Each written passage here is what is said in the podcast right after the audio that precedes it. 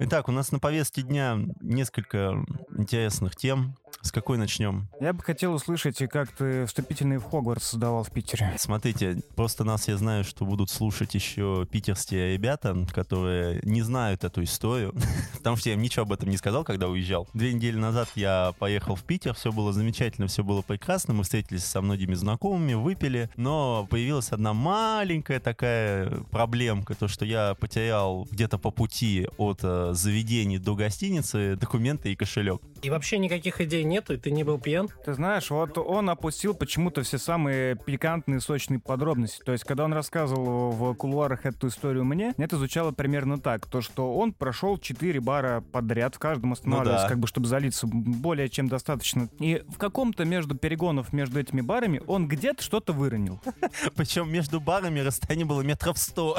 Изначально какая цель поездки-то была? Вот я чуть не понимаю, в бары посетить? Ну, нажраться, как бы, ну да. Нет, просто я хотел хоть куда-то уехать, потому что у меня там было 4 свободных дня, и я подумал, что надо съездить в Питер. Потому Ну, что то есть там- да, ну чтоб да. нажраться. Да, Чё- да, ты да, ладно, пытаешься, хорошо. зачем? Ладно, он был честен, ладно, да. Чтоб нажраться. И купить большую утку, да? Да, и купить большую утку. Это, кстати, самое лучшее приобретение. И поэтому сразу можно даже рассказать маленький лайфхак. Если вы потеряли документы в незнакомом городе, то из него вы хер уедете. Потому что вам никто помогать не захочет. Я думаю, что сейчас в 21 веке, когда у тебя все, вообще все есть в цифровом виде, и ты все это подтверждаешь, оказывается, что если у тебя бумажного документа нет, то все, у тебя закрываются практически все возможности поездок. Вообще практически все. Я не могу сесть на поезд, на самолет, на какой-то вид транспорта. На автобус я не могу купить билеты. Единственное, что может тебя спасти, это неофициальный бла-блакар. Это вот э, реально, вот я не знаю, спасибо тем людям, которые фигачат там со скоростью 180 по платным дорогам, которые могут тебя довести за 7 часов от Питера до Москвы без проблем. Всем им большое, огромное человеческое спасибо. Ну и так, да, скажу, если вы потеряли документ в нашей стране, вам будет грустно, если, если вы далеко от дома. Поэтому оставляйте все документы и вещи где-нибудь в отеле. В Питере все равно не спрашивают при покупке пива вещи. Но поездка на самокате в Манте, мне кажется, была одной из лучших вещей, которые я сделал в Питере. Это советую всем. На тебя всегда будут смотреть как на идиота. Ты куда-то конкретно ездил на нем? Или говоришь о том, что просто офигенно кататься на нем? Нет, это просто офигенно, когда тебе надо за 15 минут добраться там, чи, там километра три тебе нужно проехать, такси брать тебе лень, потому что пробки огромные, ну все же центр Питера. И ты, не знаю, я просто там нашел какое-то приложение, там активировал его, и там на самокате по встречке пьяный, ехал с удовольствием, вообще просто муа. Ну, вот ты знаешь, это звучит все достаточно сухо. Ну да. Было бы, конечно, э, действительно хорошо увидеть это, так сказать, на картинке какой-то, хотя бы статичной. Я в самом начале пытался сделать себе видео, как я еду на самокате, и с него, конечно же, слетел, потому что на скорости 15 км в час одной рукой так не работает,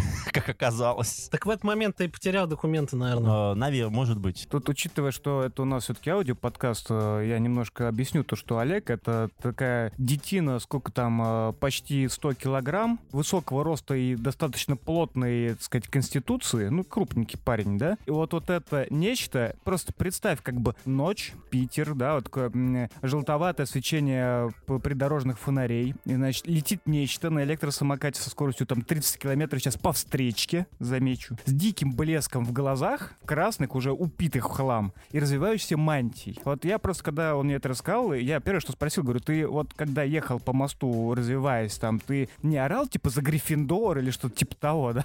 Ну, для Питера, наверное, это нормально. Нет, я включил эту, я включил песню Ленинграда «Дорожная». Так, а мантия по какому поводу была, если он отдыхать ехал? Ну, так а мне просто нравится Он мантия. всегда в мантии ходит. Надеется стать волшебником. Да, нет, ну просто в летний период нереально в этом ходить, это слишком, ну, а вот в Питере там такая погода отвратная, что все нормально. Там все можно.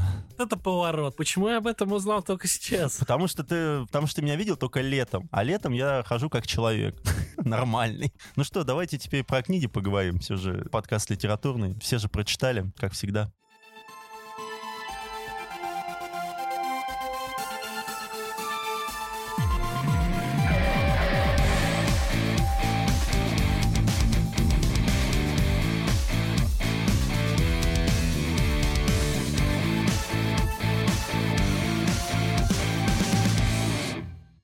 Здравствуйте, дамы и господа. Сегодня 18 выпуск подкаста «Плотные банвиваны». С вами Сайп. Да, привет. Напротив меня сидит, сидит пока что на кресле Александр.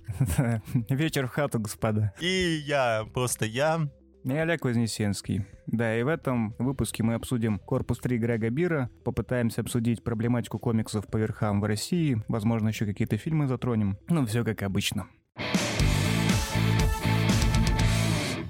Я тут, на самом деле, ну, вам рассказывал. Возник некоторый вопрос по комиксам э, в России. Ну, я бы сказал, философский в какой-то степени. Он заключается в том, то, что почему зрелое население стремается покупать комиксы. То есть это, наверное, сродни такому ощущению, когда подросток приходит в аптеку и стесняется спросить, им продать ему презервативы. То есть вроде ничего такого предусмотрительного в этом нет, но как-то неловко, я не знаю. Вот, с комиксами, мне кажется, что-то такое же, потому что у нас э, в голову вложили как, что комиксы — это вот смешные картинки для подростков и детей. И еще кто там этот у нас э, министр культуры-то был? Мединский? Мединский, да, сказал, что комиксы для идиотов. Большое ему спасибо, он очень э, сильно популяризировал вообще этот жанр. Но в целом, мне кажется, вот эта проблематика, она осталась. Вот вы что думаете насчет этого? Я, я так не считаю. Что тебя удивляет в постсоветском мире таком, где все стыдно? Наверное, все абсолютно. Кроме как купить э, водочки в ларьке. Да я не знаю, ну, то, что, наверное, как ты говоришь, ничего в этом удивительного нет. Но вот я последний раз, когда забирал в Читай-городе заказ свой, происходит не как в лабиринте, да, тебе дают там коробку, и ты ее забираешь и молча уходишь, ну, по сути. Если хочешь, можешь проверить, там все ли тебе положили в коробочку. Вот, Читай-город где-то происходит так. Ты говоришь номер заказа, тебе достают пакет, вынимают все книги, которые есть, и каждую книгу про... пропикивают на кассе. И громко озвучивают. Да, ну, Типа того, да. Типа, смотрите, смотрите, этот человек покупает Хеллблейзера, да. И вот, когда я забирал заказ последний раз, э, девушка на кассе на меня очень странно посмотрела, так, потому что, ну, я не знаю, почему я покупал пару, ну, синглы Хеллблейзера, большой Хеллблейзер, там, Трансмет, еще что-то. Ну, короче, гору комиксов. Плюс э, вишенкой на торте был э, этот Ник Пайсон э, про китов книга. Это вот единственное, она меня спасла от уничижительного, проспрезительного взгляда, потому что она, видимо, поняла. Наверное, я покупаю все это для детей, а вот Комиксы это для моих детей, а Да, вот да, последняя да. книга это да, это да, да, да, это, это мое, да. великий подводник. Типа того. Вот. И после этого я вышел в- в задумчивость из магазина и думаю, блин, а вот какого хера я как бы вот стесняюсь? А я не знаю. Я не вижу в этом ничего такого, но почему-то это все равно присутствует. Вот. Ну и решил этот вопрос озвучить и вам. Мне кажется, это только твои комплексы. Ну, поэтому и спрашиваю. Ну, такого, мне кажется, сейчас уже нет. Сейчас уже совершенно поменялась картина, и э, покупать комиксы, они находятся в каждом сейчас книжном магазине. Даже там самых каких-либо распиаренных и так далее. Вернемся к «Читай городу». Меня, кстати, выбесило совершенно не это, а невозможность, например, уточнить наличие в интернете нормально, да, вот без звонков куда-то. Почему? Они же пишут наличие магазине. Ну, ты знаешь, э, если честно, они зачем-то пишут сразу еще обязательно звоните, А, уточняйте. ну это везде То так. есть это не как в московском э, доме книги, где, в принципе, наличие, оно адекватно отображается. И самое тупое, да, что когда я пришел в магазин, они сами не знают, где она. Дойти до этого, чтобы узнать, вот где оно лежит, вообще невозможно, да. Не говоря уже о том, что комиксы засунуты в какое-то совершенно неудачное место. Ну, я не знаю, может быть, это проблема отдельного магазина, да, там, отдельно взятого, и в остальных все окей. Но, если честно, мне сам «Читай город» не понравился. Еще мне не понравилось то, что они вроде как какую-то скидку обещали при интернет-заказе, а по факту, если ты пойдешь сам забирать ее, то, собственно, цена будет выше даже, чем в Озоне. То есть мне, конечно, хотелось, как обычно, купить все вот прямо здесь и сейчас и сразу же забрать. Мгм. И вот при такой схеме, собственно,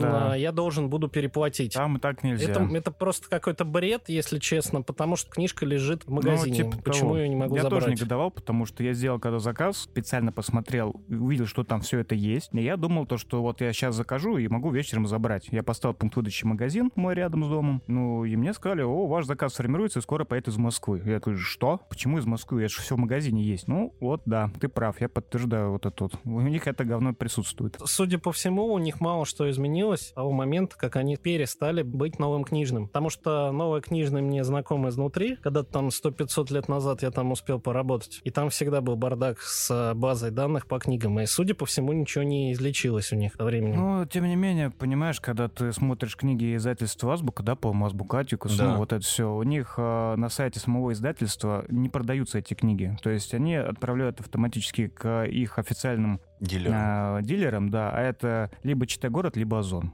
Все, больше нет официальных каналов. Поэтому, когда ты смотришь, э, где дешевле, ну, по-разному. Иногда Читай город дешевле. Ну, при таком раскладе мне реально было все равно приятнее и удобнее заказать это в Озоне, потому что если уж все равно ждать, то у Озона гораздо ближе пункт выдачи находится и удобнее. Их просто больше, чем самих ну, этих может быть. городов. Хотя, я не знаю, сейчас, блин, в каждом дворе пункт выдачи, пятерочки, блин, еще где угодно вообще. Да. После как раз во время карантина они очень хорошо об- скажем так, накинули апдейт.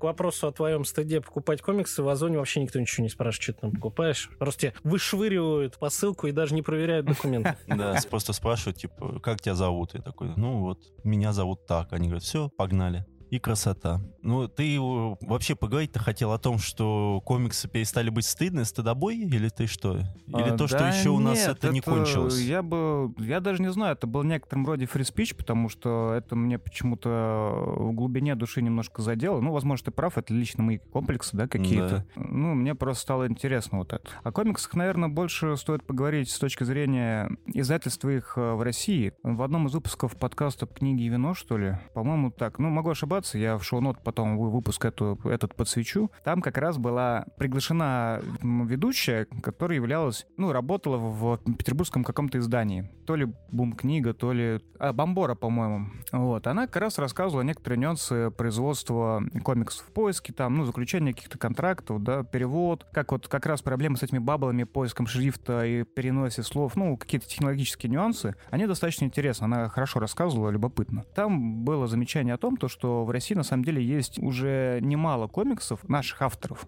Сурвила, например, Ольги Лаврентьевой, Мгм. которые отличные. И их очень э, любят э, за рубежом. Но почему-то у нас, у самих в России, они остаются действительно неизвестными. Парадокс, короче, получается. То, что мы сами можем делать очень классный продукт, но при этом сами его никак не потребляем. Ну, я ничего не слышал про русский комикс. Вот это показательно. То есть человек, который комиксы в принципе любит и поглощает их тоннами, вот о русских мало чего слышал. Не, мне русские комиксы по- попадались где-то в 90-х. Тогда еще родители мне где-то их там подрезали. Совершенно, ну, внесерийные какие-то вещи. Я даже сейчас не могу вспомнить сюжет. Там один был, наверное, какой-то такой, как сказать, бо- больше для взрослых, хотя и без такой прям совсем уж тематики, но не, явно не детский комикс. И один был комикс про каких-то собак в космосе. Они там летали, что-то делали. Я думал, там, знаешь, типа полковника Пронина или как он там.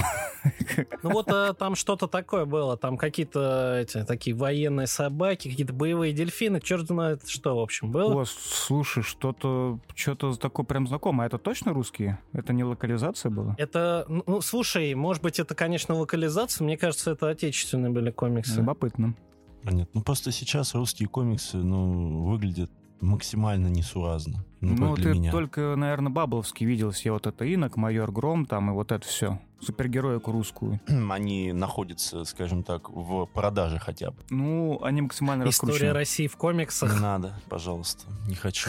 Ну, в общем, я бы рекомендовал послушать тот выпуск, там интере- интересно рассказывают. Вот. а, Ну, дашь ссылку. Да, а тут на днях у нас э, в нашем чатике плотных баниванов один из, э, так сказать, эм, членов группы просил, э, с чего можно начать ознакомление вот с пластом. И разговор шел о комиксах, э, о комиксах в широком смысле, а не, супергероике. Это, это важно. Потому что Олег, я так понял, сначала понял, что речь идет о супергероике. Тут я на самом деле подвис. Потому что сейчас, когда за спиной там очень много поглощенных комиксов разных, уже трудно сказать, с чего стоит начинать. Ну и, наверное, я посоветовал для начала вот комиксы типа Мауса, которые ну, в своем роде являются классикой, да. Я бы не стал рекомендовать Хранителей, например, Алана Мура. Или там Вендетту, потому что это сложно. Это как рекомендовать человеку, который хочется почитать прозу зарубежную, рекомендовать сразу, сразу Улиса Джеймса Джойса. Слушай, ну это, по-моему, зависит очень сильно от э, читателя. Именно, потому что Вендетта, она как раз больше литературная, нежели э, комикс. Она близка. Ну, смотри, вот э, конкретный случай, да, вот к тебе приходит человек, говорит, слушай,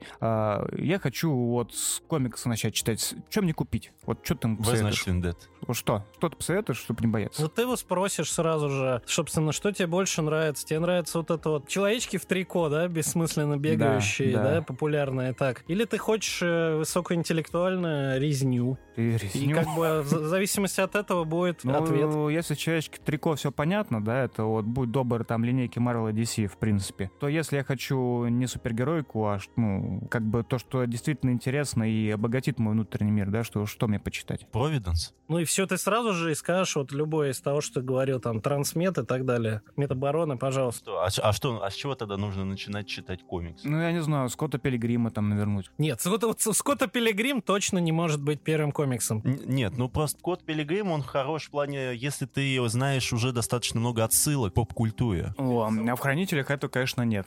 А в Трансметрополитене вообще...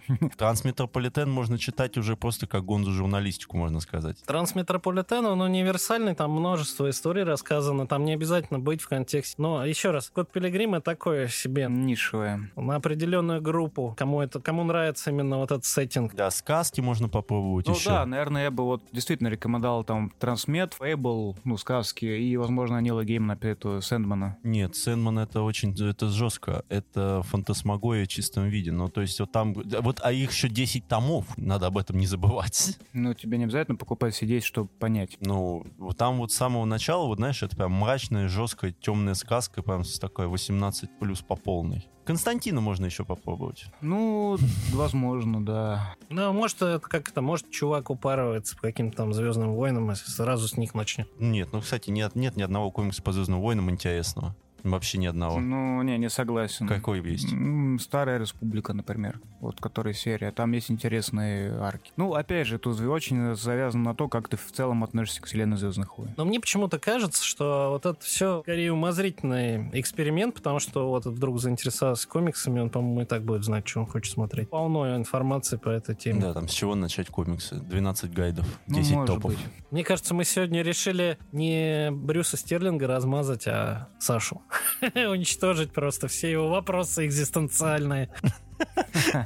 Так. Э, Я, кстати, вот э, понял для себя, что я сейчас комикс выбираю не по сеттингу там или что-то другому, а просто смотрю, кто сценарист и художник, и ну, скупаю все то, что у него есть. То есть вот мне нравится там, как Рик Ремендер там делает. То есть ты как бы еще больше погрузился в неправильную Да. схему потребления.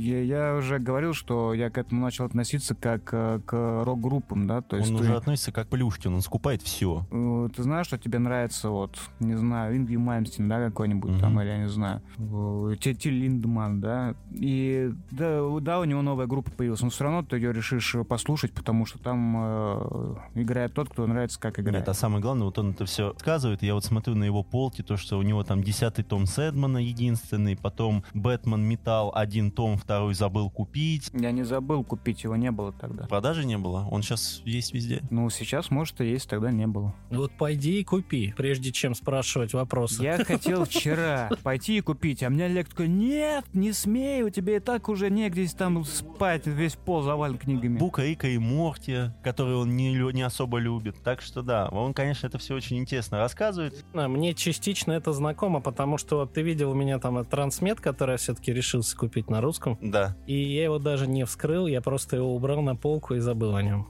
Ну, я говорю, Плюшкин. Так же, как и мир фантастики с вот этими подборками произведений Ну различных. да. Кстати, вышел новый выпуск про комиксы, спецвыпуск мира фантастики, поэтому, если вам это интересно, вы можете его приобрести, Поставить на полку и не открывать. поставить на полку и не открывать. Когда мы в прошлый раз думали, что же нам а, такое на прочтение всем взять и обсуждение, вот у меня возникла мысль, э, ну, я его уже читал до этого, решил перечитать. Это некий такой триллер космический от э, автора, который славится своей, как бы сказать, твердотой. Ну, вот, в некотором роде он один из э, основных авторов твердой научной фантастики. Твердолобик. Вот, хотя я с этим не очень согласен. Примечательно, что сам роман, он какой-то слишком кинематографичный и, наверное, прямолинейный. То есть, если его сравнивать с каким-то, ну, другими пейс-хоррорами, он очень простой по структуре. И это минус. По-моему, это плюс. Ну, сейчас, сейчас, сейчас мы это обсудим. Мне вот, если честно, тоже очень понравилось, что там есть одна ветвь, ветвь, и она идет, поймая как стояла, и тебе нормально, у тебя нет вот этого, а ты знаешь, что там было 12 тысяч лет назад, как в городе Бездны тот же самый. То есть ты от, не отвлекаешься, у тебя есть твой сюжет, ты идешь по нему, это вот как приключение. Такое хорошее дорожное приключение. Ну, давайте э, как бы начнем с того, что автор, да, Грег Бир, он, э, в принципе, достаточно известен. Это американский фантаст. Что примечательно, он был э, два раза женат, и второй раз он женат на дочке Пола Андерсона. это, это в свое время меня Еще очень позабавило. нужный факт нашей жизни. Андерсон это тот, кто пишет бесконечную кучу макулатуры, я прав? Ну, если ты Или это ставишь другой? вопрос именно так, и то, я думаю, ты абсолютно прав. Вот. Отлично.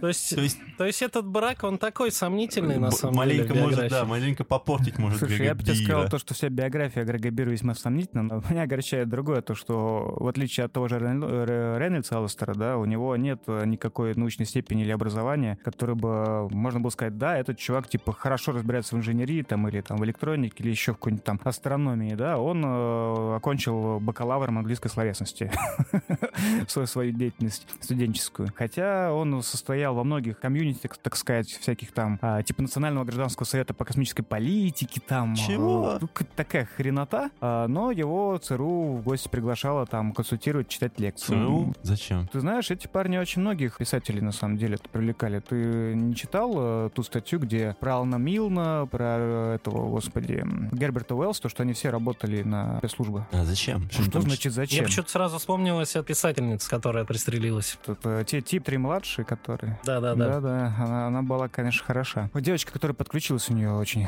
хорошее произведение. Помимо этого, Грега Бира часто причисляют как бы к основной ветви киберпанков. Вот, ну, как-то, я не знаю, немножко неофициально, наверное. У него в 83 году вышла музыка, звучащая в крови, и после того, как она вышла, вот вся вот эта небольшой комьюнити, который там Гибсон, Стрелянки и прочее, они такие, типа, о, Грег Бир наш друган, типа, давайте с ним тоже вместе тусить и звать его пить пиво. Вот, это было примерно так. А он поморщился и сказал, да ну нафиг. Ну, короче, не было у него такой мечты врубиться в их тусовку. В 82 году его повесть э, «Камень», она была опубликована в антологии «Мир Рушейс», как раз «Зеркальные очки», вот, которая является, типа, первой антологией киберпанка официально. Подожди, а ты это читал? Да, только они у меня вон на полке стоят. Ну, и это похоже на киберпанк? Слушай, музыка, звучащая в крови, она... Ну, блин, я не хочу возвращаться к обсуждению, что такое киберпанк, но музыка, звучащая в крови, мне очень понравилась. Там про то, как нанороботов, которые интегрировали в кровь, начинают захватывать человека изнутри, там, ну, и там достаточно П- триллеров. Пацан киберпанк, успех Да ушел. не, я думаю, Грега Бири мы рассказали уже более чем хотели. Давайте перейдем к корпусу 3. Э, Очень забавно то, что он э, номинировался как минимум на две премии большие. Это премия Джона Кэмпбелла и премия Чарльза Кларка был э, номинантом, да, но в обоих случаях э, он проиграл, И беззаслуженно проиграл. да, хотя вот, ну, вернее, я могу сказать то, что в одиннадцатом году он проиграл э, Йену Макдональду с книгой «Дом Дервиши», и тут я полностью согласен, потому что «Дом Дервиши» гораздо интереснее и круче написан, чем «Корпус 3».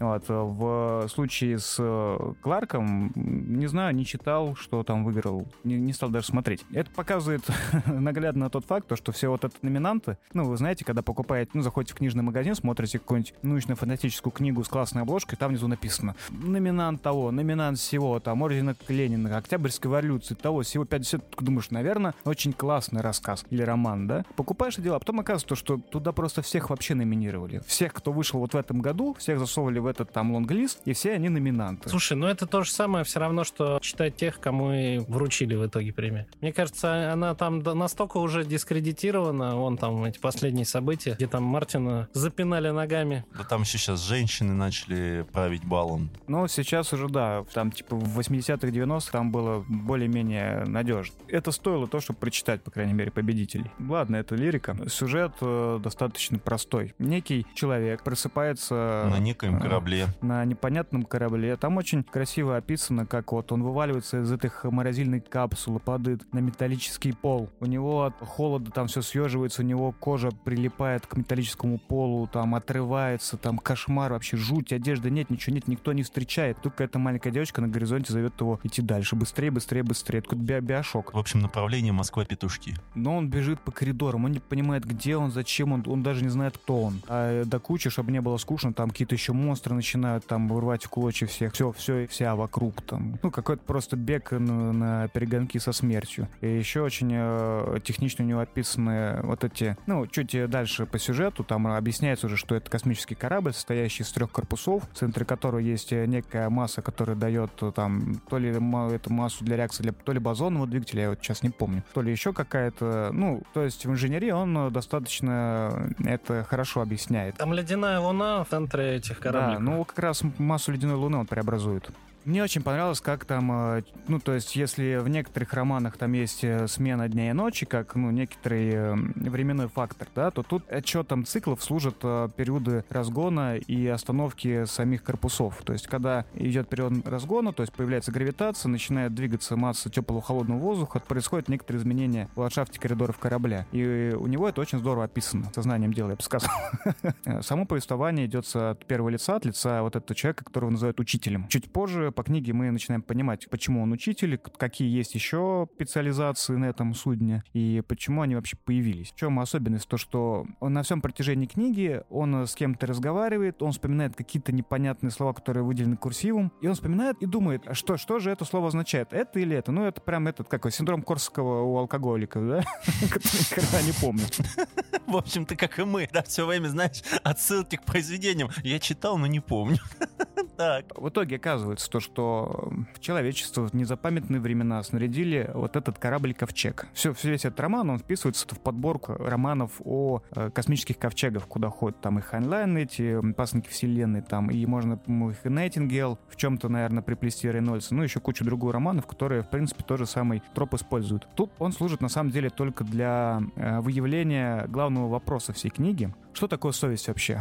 То есть это извечный вопрос, можете ли вы считать себя людьми, если вам придется делать то-то, то-то и то и вы это сделаете. Останетесь ли вы при этом человек? То есть э, изначально был какой-то большой корабль, где не было практически людей. То есть было две команды, турманы там и управление кораблем. Вот две группы. То есть штурманская должна была рассчитать э, путь до пригодной для заселения планеты. Управление кораблем это все обеспечивало. Естественно, они все рукожопы где-то там пустили ошибку, где-то у них что-то пошло не так. Кстати, в книге это толком-то и не описано. Там на самом деле основная у них проблема была в том, что они выбрали планету, которая оказалась заселена. И, собственно, они, у них на почве этого и произошел конфликт, валить там всех или нет, на мой взгляд. А, ну, по крайней мере, мне так, так показалось. Это, ты все правильно говоришь, но это предполагалось изначально. То есть, когда вся эта экспедиция собиралась, они, у них был документ, ну, путеводитель по галактике, да? Ну, потому что, по сути говоря, даже основная профессия главного героя, как учителя, это учить новые поколения, то уничтожать чужеродный вид — это нормально. Ну да, в зависимости от э, того, как получится заселить планету, была своя канва обучения. Да, и у каждого на корабле была своя роль для нового поколения людей, чтобы рассказать им, какие молодцы, хорошие люди, даже если они будут мочить коренное население другой планеты. Ну, в общем, да, победители пишут историю. Да, но для меня вот в книге, что самое грустное, ну, что вот эти мысли, они находятся внутри книги слишком глубоко и они находятся где-то примерно в половине самой книжки. В конце он просто начинает все всем разжевывать. А это плохо. Вот реально, первая половина книги, она вот претендовала на то, что рассказ будет обалденным, крутым, интересным и, самое главное, очень динамичным, потому что, как задал он темп в самом начале, очень быстрый, хороший и, самое главное, фрагментарный. То есть вот это похоже на цикл игр Dark Souls, когда ты не понимаешь, что происходит, но все интересно. Вот все там, типа, там фигня какая-то, тут какая-то фигня. Очень красочно, хороший язык, вообще все прекрасно. Вот до того момента, когда он на первой половине, он сказал, ну я вроде написал все, что я хотел, а дальше как-то надо закончить. Он начинает все объяснять. И мне кажется, что это самый огромный минус этой книжки, что тебя реально разжевывают прям все до конца, заканчивают историю, открыт, ну там, по сути, это открытая концовка, которую я очень не люблю в фантастике. Типа, они предоставлены сами себе. И ты такой, да идите вы...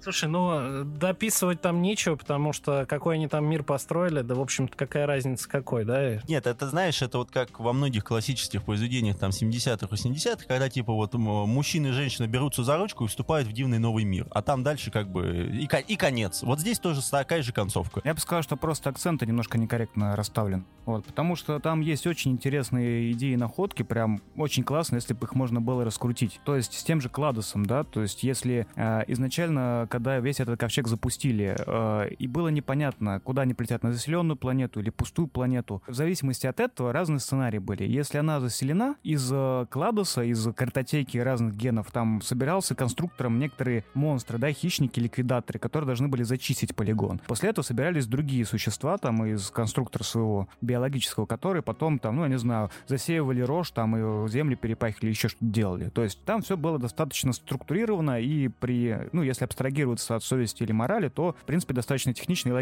Проблема в другом, то есть, что главный герой, там сразу говорится, то есть он встречает на своем пути трупы себя же, то есть он клон. Даются книги, которые, блокноты, которые вели предыдущие учителя, которые тоже пытались разобраться, что происходит, и он собирает эти знания, пытаясь понять, что происходит для себя. А в какой-то момент ему говорят, что на самом деле ты последний из учителей. И вот этот я не понял. Если у них там, ну, там вроде как-то объясняется, что у них сломался механизм вот комбинации или там воссоздания этого типа личности. Может быть, но это как-то очень там притянуто было. Ну, там оно за экшеном утеряно. Я поэтому тоже упустил некоторые моменты именно вот такие. С другой стороны, если честно, может быть и не имеет смысла особо к этому придираться, потому что корабль у них там уже давно, там ну какие-то да, разрушения частичные произошли, том числе из-за действий вот этих противоборствующих группировок. Ведь вот эта мать, так называемая, она же, видимо, подбирала себе определенного этого самца. Ну да, она искала комбинацию нужную.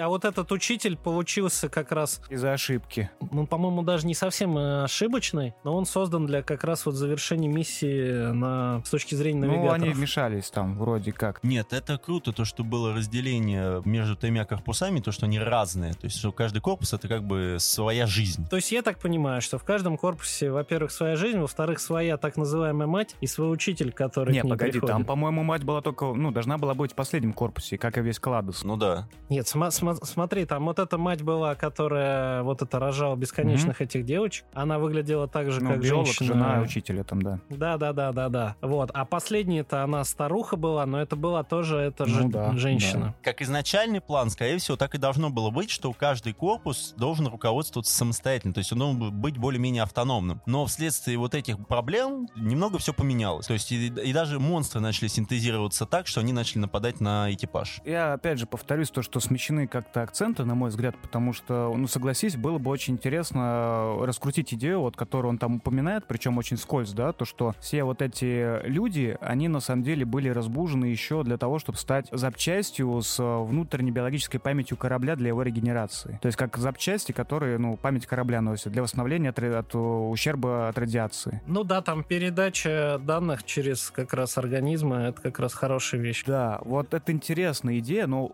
кроме того, что это он задумал, он больше ничего не написал. Замах на рубль? Да. Удар на, ну не на копеечку, но так нормально. Ну, может быть, если просто мы не пытались в каждом произведении именно вот эти технические части найти, то в остальном, на мой взгляд, оно выглядит вполне хорошо, именно как экшен. Нет, как экшен, оно прям, да. И я даже не могу вспомнить, какой вот такой аналог, вот где быстрый сюжет развивающийся. Атмосфера такая прям густая, реально вот как вот Dead Space, что-то вот типа Prey на поздних этапах. Ну, для меня еще загадкой э, осталась вот эта некая серебристая фигура, которая там еще... И вот это луч лазера, который его спас в одном из отсеков. Он, как, ну, может, это где-то объяснялось, но я, честно говоря, пропустил. Он сам не смог разобраться с этим, он об этом тоже говорит. Там ему не да, все верят, да. что он э, считает, что у корабля есть еще какая-то сущность. Ну, это, в принципе, это осталось не недосказанным? Нет, я говорю, что ей, ну, там есть вот нюансы, что иногда мне так кажется, что такая недосказанность только играет на руку. Для того, чтобы читатель сам подумал об этом, задал вопрос сам себе и пришел к какому-то выводу, чтобы это потом было обсуждение в каком-то левом не подкасте. знаю, это хорошо получается у Дэвида Линча, у Грега Биры получается не очень. Ну, извините, он хотя бы пытается. Еще для меня загадка осталась вот про соединение корпусов. То есть там речь идет о том, то, что при маневрировании корабля, либо там, по при посадке, что ли, как какой-то экстренный механизм приводится в действие, что все три корпуса объединяются в один, давят внутри э, эту луну, которая дает пропитание штурманскую группу, и что-то происходит. Вот он это использовал лишь как угрозу в одном из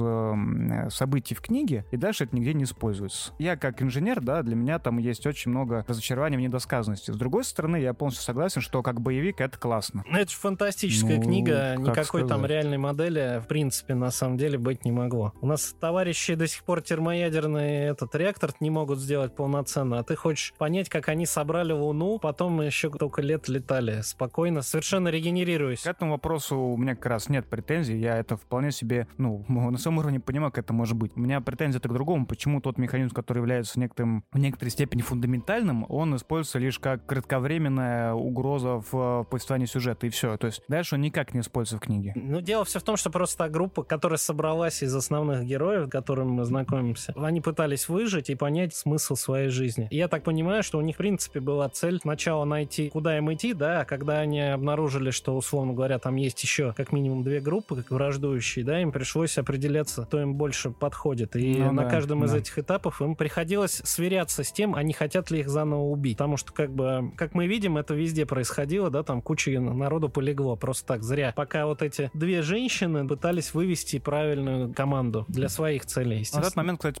прикольный. То, что, ну, то, что мы вообще, не, читатель не понимает, кто такая, что такое штурманская группа и что такое управление кораблем, и, соответственно, он вообще не знает, чему можно доверять. Вот Это классно сделано. В этом, по-моему, весь смысл этого произведения, вот создание этого напряжения. Поэтому как раз я не, не могу согласиться с тем, что нужно было еще больше сваливать туда каких-то вот я тоже объяснений или там раз- равномерно их размазывать. Мне кажется, все получилось вполне хорошо. Ну, понятное дело, что, наверное, это в любом случае не самое обязательное к прочтению произведение может быть. Хотя в своем стиле, наверное, оно может быть единственное. Одно из лучших. Ну, да, в жанре вот такого спейс-хоррора, наверное, аналогов не так много. Никто не услышит твой крик в космосе. Я бы порекомендовал Грега Биры, конечно, прочитать все-таки музыку, звучащую в крови. Она гораздо меньше и более насыщена, наверное. Хотя проблемы поднимаются, наверное, там примерно того же плана, то есть ответственность, совесть и принятие решений, да, которые повлекут за собой непонятно что вообще в глобальном масштабе. Все то, что настолько не интересует технократов, монстров.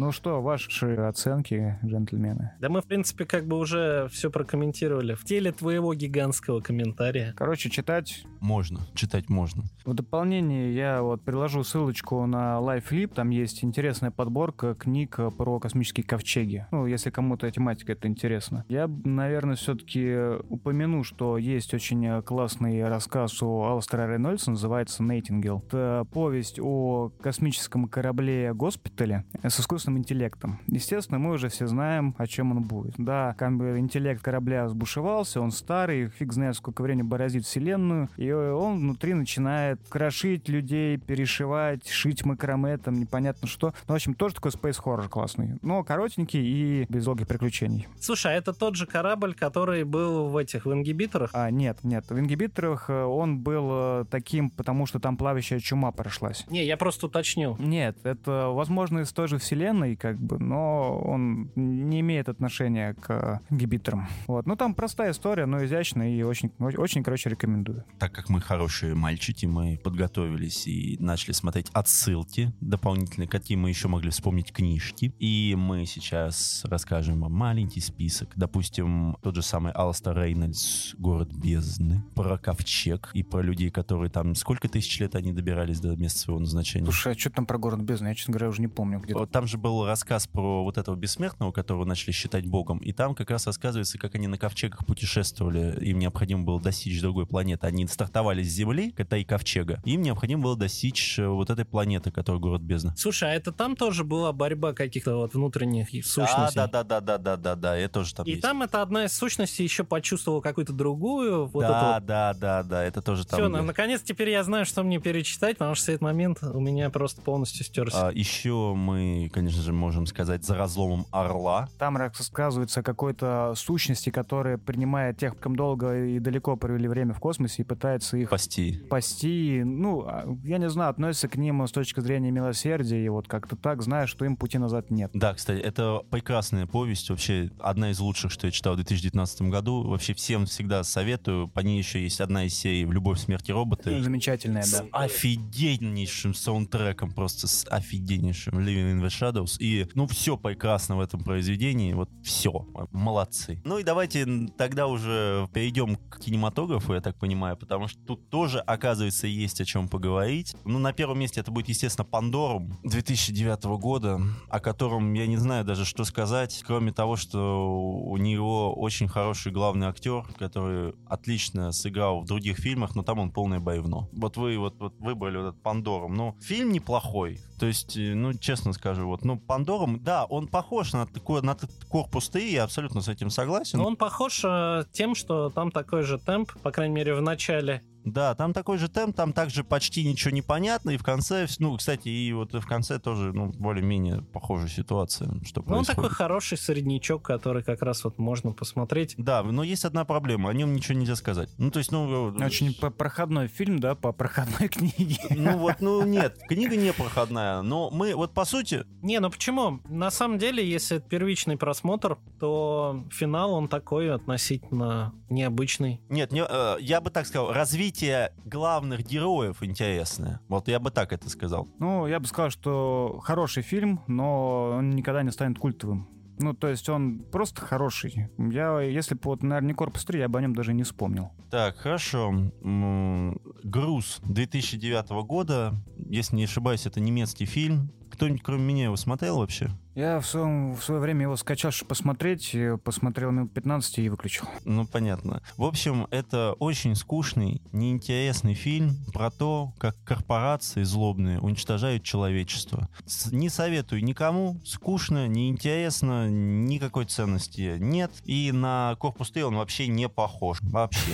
Спасибо, спасибо, что рассказал нам об, этой, об этом фильме. Да, обалденный. Ну, это, кстати, фильм не относится к корпусу, это скорее из релейт от самого самому Пандоруму. Я думаю, что их связывает только космическая тематика. Слушай, мне, мне кстати, вот э, из, э, как это сказать, фильмов, которые по атмосфере похожи на Корпус 3, почему-то в голову всегда приходит э, «Сквозь горизонт» и «Пекло». Вот именно по атмосфере вот этого страха и отчаяния, наверное, какого. Вот, потому что там тоже коридоры, непонятно, что происходит, кровь кишки распредресла, и вот это все. И оба фильма классные, очень хорошие. Не, и давайте будем честны, на самом деле один из самых близких э, аналогов того, что происходит на корпусе ТАИ, ну, по сути говоря, ну, кроме монстров, это Валли. Ну, серьезно, я когда это увидел, я сначала поржал, а потом, ну, это правда. Произошла деградация человечества, механический разум сошел с ума и начинает противодействовать человечеству. Но его, правда, спасает маленький добрый робот. Я, я тоже не ожидал это увидеть этот мультик в списке. Да, но, э, но на самом деле, по э, мыслям, это реально очень похоже. И самое главное, что мультик очень умный, добрый, и хороший, и вообще прекрасный. А кто вписал в список вот несколько серий «Доктор Кто»? Ты ты, наверное. Потому что я? только ты, доктор, кто смотрит, больше никто. Меня часто спрашивают, знаю ли я Тайлера Дёрдена. Ну, во-первых, я не, я не помню, кто это вписывал, но на самом деле из «Доктора Кто» последний сезон с Питером Капальди было несколько серий, где была огромная станция по, во временной, которая была в разных временных рамках. Да, вот это классно, это тоже помню. Да, и это похоже на корпус Т. Да, здесь согласен. Идея классная, то, что там какой-то космический корабль очень габаритный, он имеет э, вытянутую форму, и одна из, э, ну, корма или нос, там, неважно, она ее притягивает э, там в черную дыру. Вот, и получается то, что вот из-за искривления пространства времени время в, до там половины этого космического корабля идет в одном темпе, а в другой части совершенно в ином. И там на этом э, моменте механики очень классно все это обыграно. Там она, по-моему, то ли сдвоенная даже серия, что-то такое. Да, там она, она длинная, да. Или там Таисия. Ну, в общем, прекрасная вещь. То есть, не знаю, тем, кто хочет вообще понять смысл Доктора Кто как феномена научной фантастики, надо просто начать смотреть «Новую школу» со второго сезона с Дэвидом Теннетом. То есть первый сезон, он слишком странный, а вот второй просто может взять и уничтожить вас. Два последних в списке фильма, они больше про тему клонирования и про то, как клон узнает о себе. Это про Луну и про Обливион. Есть еще один фильм, его тут нет, про клонов. Он называется «Клон возвращается домой». Это, по-моему, китайский, то ли, ну, какой-то азиатский фильм, очень малоизвестный. И, ну, если кто-то очень хочет докопаться до, ну, по теме клонов, можете посмотреть, он, по-моему, на в интернете на нужных сайтах есть. А, ну еще я смотрю «Пассажиры». Ну, пассажира тоже нет. Ну, как бы там же проблема-то не в том, что человечество деграднуло. Там проблема с поломкой и несчастной любви двух представителей. Слушай, ну а почему деграднуло-то? В корпус 3 человечество не деграднуло. На корпусе 3 человечества, по сути, вообще нет. Там э, некоторые его модификации сделаны, знаешь, как это в, ши- в блендере шейкером просто. Я думаю, что его только один момент объединяет. Это то, что произошла нештатная ситуация, и товарищ повел себя так, как он повел себя. Не получилось, не фартануло. Так, Мне понятно. больше нравится, ну, многие э, как раз вспоминали в своих комментариях книги там на LifeLib и FantLab, то, что Корпус 3 роман очень напоминает компьютерную игру. Там и э, одинокий как бы инженер в станции спасается чудовищ, да, Dead Space, там, не знаю, Prey. Тот факт, то, что он, в общем-то, беззащитен абсолютно, это кивок в сторону пенумбры, амнезии, прочих э, иммерсив симов, где у главного персонажа нет способов защититься, кроме как где-то спрятаться, тумбочки стола, там, я не знаю. А, ну и очень часто еще говорят про Биошок и System Shock. Ну, Биошок, наверное, просто потому, что там девочка тоже маленькая, такая маленькая сатана. Я твоя маленькая сатана. Слушай, я не знаю, какая она нормальная маленькая девочка будет шляться по подводной станции с гр- громадным мужиком в костюме трехболтовки шилом. Ну да, это там вы- вычленение Адама и импейтинг между большим папочкой и сестрой большого папочки. В корпусе 3 есть только маленькая девочка, да, Бе- бе- без импринтинга, без большого папочки, да. А вот, кстати, System Shock, он очень похож, потому что там сбрендивший искусственный интеллект есть, э, толпы монстров, зомби есть, и главный персонаж, который пытается всеми силами выжить, есть. Прям вот, да, хорош, хорошее Да, попадание. и есть еще рогалик, называется Void Busters, он вышел, не помню, кажется, год назад. Он рассказывает о том, что прикрепляется неизвестный организм к телу заключенного, и они пытаются выжить в постапокалиптическом мире, в космосе, пытаясь как-то добраться до ковчега, собирая попутно различные материалы, которые они могут найти на погибших кораблях. Это я тоже вспомнил. Неплохая игра, мне понравилась, поиграл, наверное, часа полтора. Она так, я смотрю, она прикольно выглядит. Неплохой графен. Да, графен неплохой, и со скидкой можно взять, да. Хм, Когда играть только. Ну да, но это извечный вопрос. Ну ладно, надо, наверное, потихонечку закругляться. Я бы, наверное, еще пробирался быстренько по э, интересным новинкам. Вышел из печати первый том э, комикса «Бегущий по лезвию» 2019. Я его прочитал часть, и, в принципе, ну, мне понравилось. Он очень даже, ну, рисовка приятная, сюжет достаточно интересный. Вот, есть там пара интересных моментов. Ну, в общем, я думаю, я себе куплю. Единственный минус то, что он э, сдается в небольших частях. То есть я бы взял сразу в большой книге, как они сделали с э, «Мечтатели андроиды об электроовцах». Большой талмуд такой целиком. А там мягкий переплет, что ли, 19 года или что там? По-моему, да. Там то, то ли 4 тома должно быть. Ну, это немножко. Скоро выходит книга с эссе Уильяма Гибсона. Тоже наверняка должна быть очень интересная. Вышла новая книга в серии «Амнибусы», которая включает в себя вот как раз трилогия Бенгибитрах Рейнольдса, вот как громадный-громадный том. Я вижу то, что это второй, по-моему, том в этой серии. Первый том был как раз «Город бездны». И еще что там, ну, тоже из этой вселенной, только три других романа. И его уже в продаже нет. Ну, либо уже сложно очень найти. Поэтому мне очень любопытно, будет ли дополнительный тираж и почему у них такой маленький тираж сейчас. Потому что книги расхватывают как горячие пирожки. А вот как Олег уже знает, он в свое время пытался найти Рейнольдса в бумаге, купить где-то. Его купить практически нереально. Он весь раскуплен везде. Поэтому, если вы хотите почитать именно в бумаге, то успейте купить. Слушай, ну это настолько сейчас дорого стало, что я даже не представляю. Вот я вот как я просто пошел, купил пару книжечек и потратил почти 2000 рублей. Я не знаю, зачем, да, но вот на комикс ясно зачем. А на Гибсона, извините меня, как-то перебор. Есть нюанс. Если ты покупаешь э, одну книгу и ты ее реально читаешь, а не ставишь на полочку, да, то мы смотрим то, что, допустим, стоит 1000 рублей томик э, Рейнольдса с тремя романами. Читать ты его будешь, ну, месяц. Пусть будет месяц. То 1000 рублей в месяц на книгу, знаешь, это не такая большая цена. Но мы знаем, что ты покупаешь гораздо больше. Больше. Вот да, вот давай не будем вот рассказывать, а? А я и не о себе. Я сегодня практически спал на книжках Сам уже. виноват. Да, согласен. Э, Ладно, всем пока. Заходите в наш чатик, обсуждайте с нами злободневные книжные темы в Телеграме. Все ссылочки есть в описании. Все, пока.